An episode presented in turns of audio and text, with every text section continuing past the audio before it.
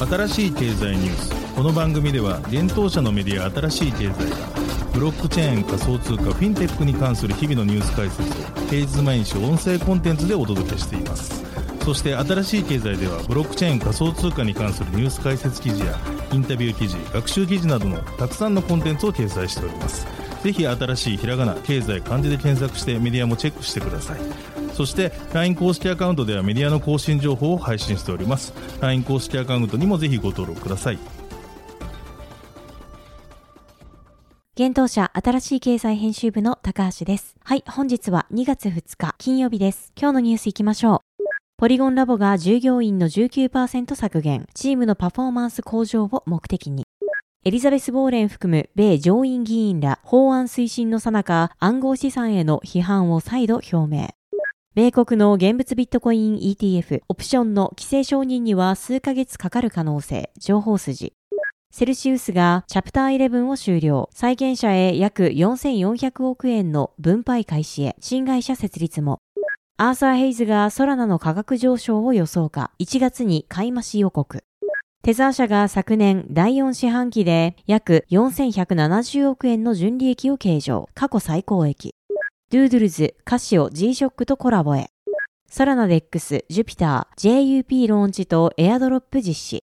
一つ目のニュースは、ポリゴンラボが従業員の じゅうきゅうパーセント 削減、チームのパフォーマンス向上を目的にというニュースです。ポリゴンブロックチェーンの開発を主導するポリゴンラボが、従業員の じゅうきゅうパーセント に相当する約ろくじゅうめいをチームから削除する決定を下しました。ポリゴンラボ シーイーオー のマーク・ボイロン氏が、自身の X 及びポリゴンのフォーラムにてにがつついたちに発表しています。マーク氏によると、今回発表された人員削減は、経済的な理由による実施ではなく、チームのパフォーマンスパフォーマンス向上を目的としているといいます。チームの人数を少なくすることで、チーム内の連携を強めるとのことです。なお、ポリゴンラボの日本のビジネスデベロップメント責任者のビールよりこ氏の X アカウントからのポストによると、同氏を含めた日本のチームメンバーに今回の人員削減の影響はないようです。また、ポリゴンラボはチームへの報酬を全員 じゅうごパーセント 増額し、地域別に報酬額を変更する地域別報酬モデルを廃止することも発表しています。これによって世界中の優秀な人材の確保を目指しています。なお、ポリゴンラボは昨年のにがつにも従業員の にじゅっパーセント にあたる約ひゃくにんの人員削減を行っています。今回の発表を受け、イーサリアムレイヤーツースケーリングソリューション ジーケースインク を開発するマターラボの シーイーオー アレックス・グルコウスキー氏は自身の X にて、非常に複雑なこの分野でポリゴンラボのチームが成し遂げた目覚ましい進歩に深い敬意を表します。このレイオフの影響を受ける方はぜひご連絡ください。履歴書を添付の上、メールをお送りください。ポリゴンラボは先日、ブロックチェーンを統合したネットワークの構築を目的にしたアグリゲーションレイヤープロトコルアグレイヤーを発表しました。アグレイヤーはゼロ知識証明の使用により、同プロトコルへ接続したレイヤーいちチェーンやレイヤーにチェーンを単一のブロックチェーンを操作しているように感じられるほどシームレスに接続するとのことです。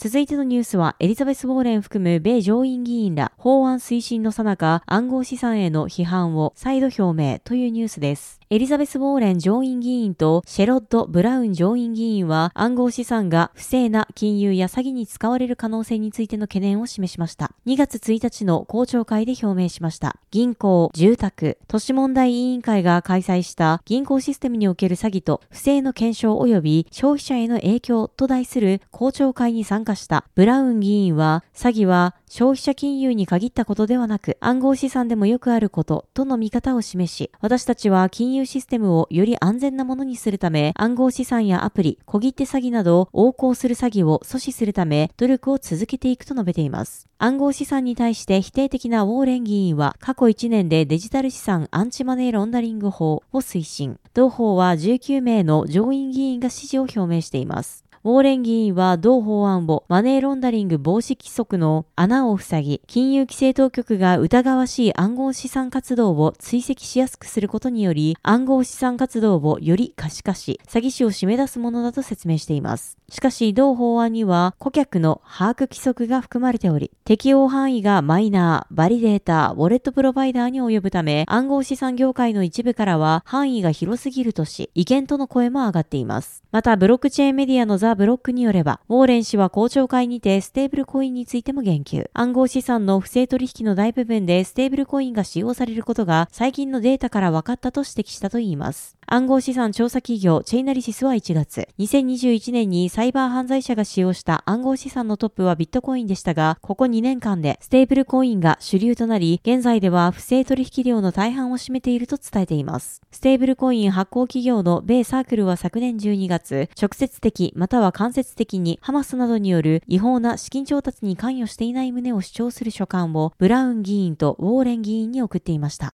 続いてのニュースは、米国の現物ビットコイン イーティーエフ、オプションの規制承認には数ヶ月かかる可能性、情報筋というニュースです。米国の新しいビットコイン上場投資信託 イーティーエフ のオプションは規制当局の承認を得るのに数ヶ月かかる可能性があり、原資産であるビットコインの魅力に水を差す可能性があると複数の業界関係者が語りました。米証券取引委員会 エスイーシー は先月、クリプト業界にとって革新的な出来事となるビットコインの現物 イーティーエフ を承認しました。いちがつじゅういちにちからじゅうめいがらが取引されています。オプションは株式や上場商品などの資産を設定された日付までにあらかじめ決められた価格で売買する権利を保有者に与える上場デリバティブです。トレーダーにとっては購買力を増幅させる安価な手段であり、機関投資家にとってはリスクヘッジに利用されることが多くあります。関係者らによると、ビットコイン イーティーエフ のオプションが遅れているのは、この イーティーエフ のオプションを承認するための規制プロセスが確立されていないためだといいます。エスイーシー は取引所がオプションを上昇させるための技術的なルール変更を監督しており、通常は イーティーエフ が取引を開始してから数日後に承認します。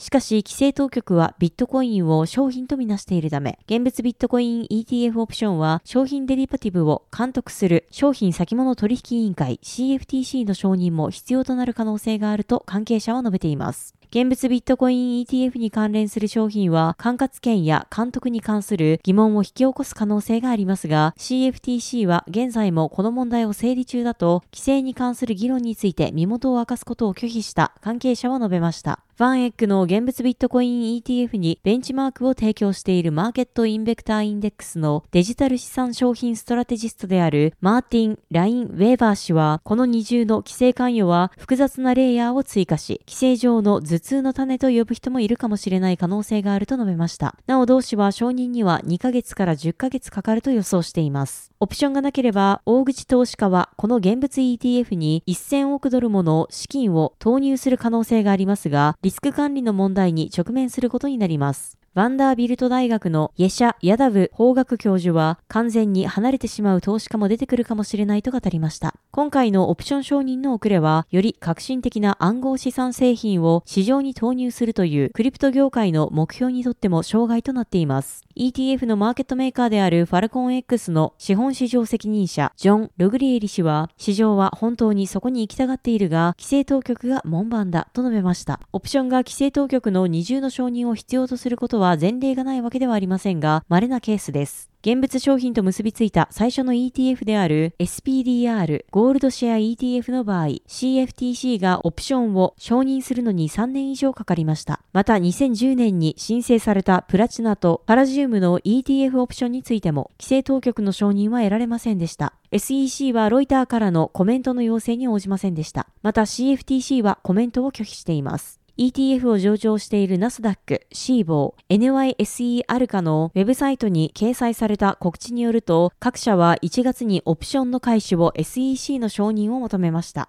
シーボはオプションの上場はにせんにじゅうよねんこう半を予定していると述べています。取引所のオプションを生産するオプション生産公社 オーシーシー は、コモディティベースの商品の生産と決済を行うために シーエフティーシー の承認を求める必要があります。オーシーシー は必要な承認について規制当局と協力していると述べましたが、可能な時期についてはコメントを避けています。この問題に詳しい別の関係者によると、一部の取引所幹部は近く シーエフティーシー 当局者と会合し、この問題について話し合う予定だといいます。米 エスイーシー が現物ビットコイン イーティーエフ を承認するまでにじゅうねんかかったことを考えると、オプションの遅れは驚くべきことではないとし、上場オプションのためにあと数ヶ月というのは物事の大枠から見ればそれほど長い期間ではないだろうと、グローバル X のデジタル資産商品責任者アダム・ゼイ氏は述べました。なお同社は今週いちがつさんじゅうにちに現物ビットコイン イーティーエフ の申請を取り下げています。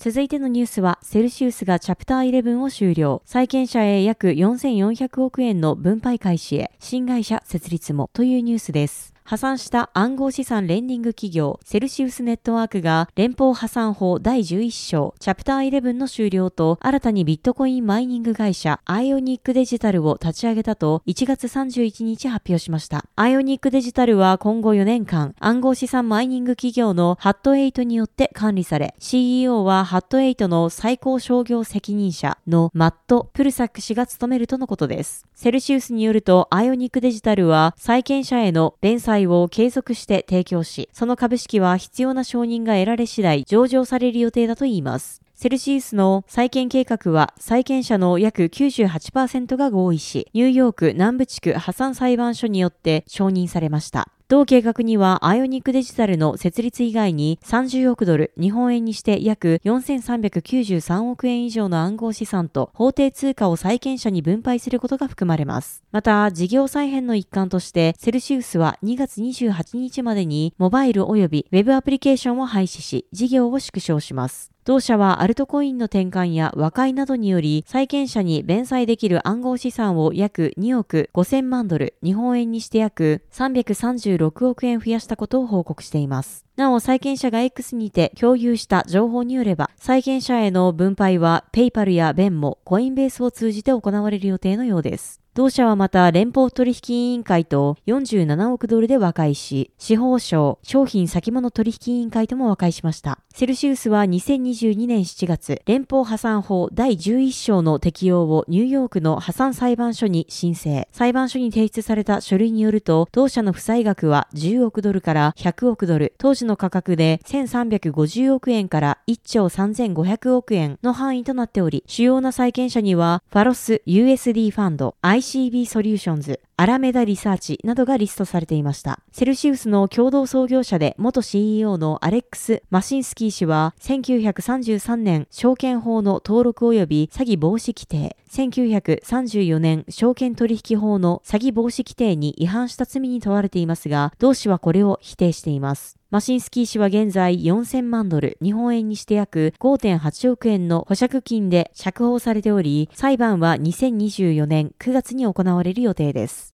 続いてのニュースは、アーサー・ヘイズがソラナの価格上昇を予想か、いちがつに買い増し予告というニュースです。暗号資産取引所ビットメックスの共同創業者で元 シーイーオー のアーサー・ヘイズ氏は暗号資産ソラナの大幅な上昇を予想しているようです。自身の X にてにがつついたちポストしました。ヘイズ氏は直近のソラナの価格チャートの画像と合わせて、そろそろ電車に戻る時期かもね、今週末にアメリカの銀行がいくつか潰れた後かなとポストしています。ヘイズ氏はいちがつにじゅうよっかのエッセイにて暗号資産の相場を分析、ビットコインの価格は世界的マクロ経済の混乱で下落するとの試見を述べていました。そのエッセイにてヘイズ氏はビットコインがさんまんごせんドル、日本円にして約ごひゃくじゅうはちまんえんを下回ったらアルトコインの大量買いを行うと表明。同氏は私は底釣りを始める、ソラナとドッグウィズハットを積みますと述べていました。ドッグウィズハットの価格は今月ようか時点で約じゅうにえんでしたが、じゅうはちにちにバイナンスフューチャーで取り扱いが開始された後、過去最高値となる約ろくじゅうななえんとなりました。記事執筆時点のドッグウィズハットの価格は約さんじゅうにえんでにじゅうよじかんひで いってんにろくパーセント 上昇しています。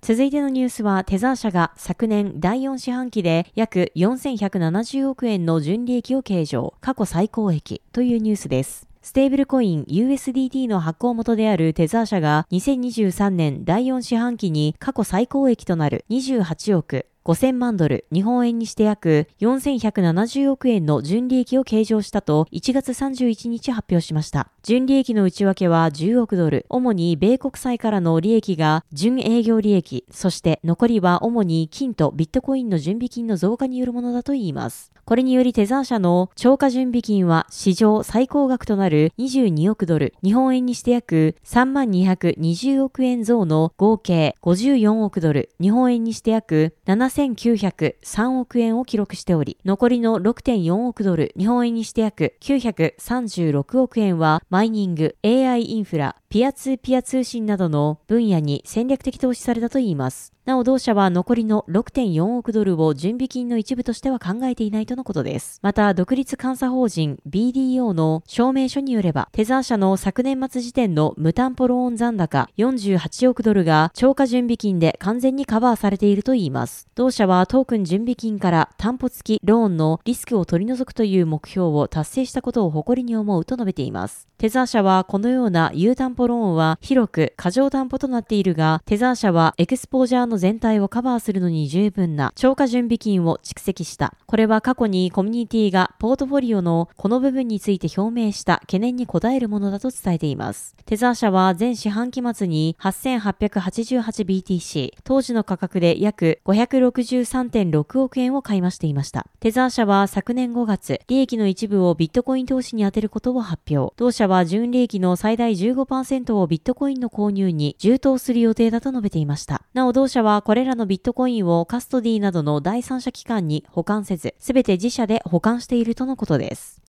続いてのニュースは、ドゥードゥルズ、カシオ ジーショック とコラボへというニュースです。エヌエフティー プロジェクト ドゥードゥルズ がカシオ計算機の G-Shock とのコラボレーション予定をにがつついたち発表しました。今回の発表時点では ドゥードゥルズ 及び米国の G-Shock の両 X アカウントからティザー動画がポストされています。その他、現状において詳細な情報は公開されていない状況です。近日中の情報公開が待たれるばかりです。ドゥードゥルズ は昨年はちがつ、サンダルメーカークロックスとのコラボサンダル ドゥードゥルズ クロックスクラシッククロッグバンドルを販売。商品は現物のクロックス一足と同じく現物のドゥードゥルズのジビッツチャームはっこのセットで販売されていました。また同商品購入者にはデジタルコレクションクロックスボックスも提供され、それをバーンすることでデジタルのクロックスにそくとスタジオベータパスいちまいが入手可能となっていました。なお、スタジオとはドゥードゥルズ所有者がキャラクターの肌や髪、ウェアラブルなどをカスタムできるプラットフォームです。スタジオベータパスはスタジオにアクセスするために必要なアイテムとなります。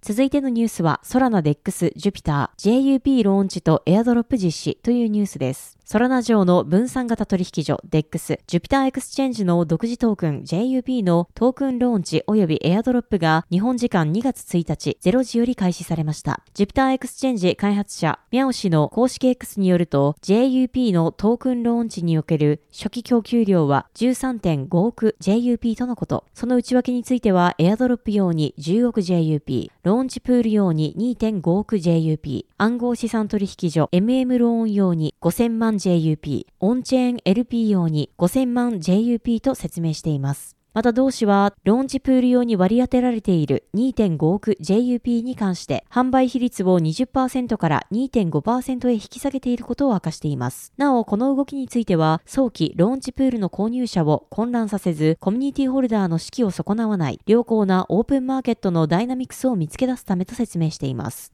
なお ジェーユーピー の合計発行枚数はひゃくおく ジェーユーピー と設定されており、そのうち よんじゅっパーセント、よんじゅうおく ジェーユーピー がエアドロップに割り当てられるようになっています。エアドロップについてはよんかいに分けて実施予定で、いっかいめの合計エアドロップ数はじゅうおく ジェーユーピー に設定されているとのことです。また、ひゃくおく ジェーユーピー のうち ごじゅっパーセント は運営によって管理され、残りの ごじゅっパーセント はコミュニティに分配されるとのことです。さらに ジェーユーピー は今回のトークンローンチ及びエアドロップに伴い、バイナンスやバイビット、オーケーエックス、ビットゲット、エムイーエックスシー ビッサムなど多くの海外暗号資産取引所で上場を果たしています。また ジェーユーピー はトークンローンチ前から暗号資産デリバティブ取引所 アエヴォ の先物取引にて ジェーユーピー、ユーエスディー の取引ペアで取り扱われており、トークンローンチ前における最高値となる取引価格は約ひゃくじゅうよんえんでした。なお、記事執筆時点における ジェーユーピー の価格は約はちじゅうななえんで、時価総額についてはせんひゃくはちじゅうごおくえんとなっています。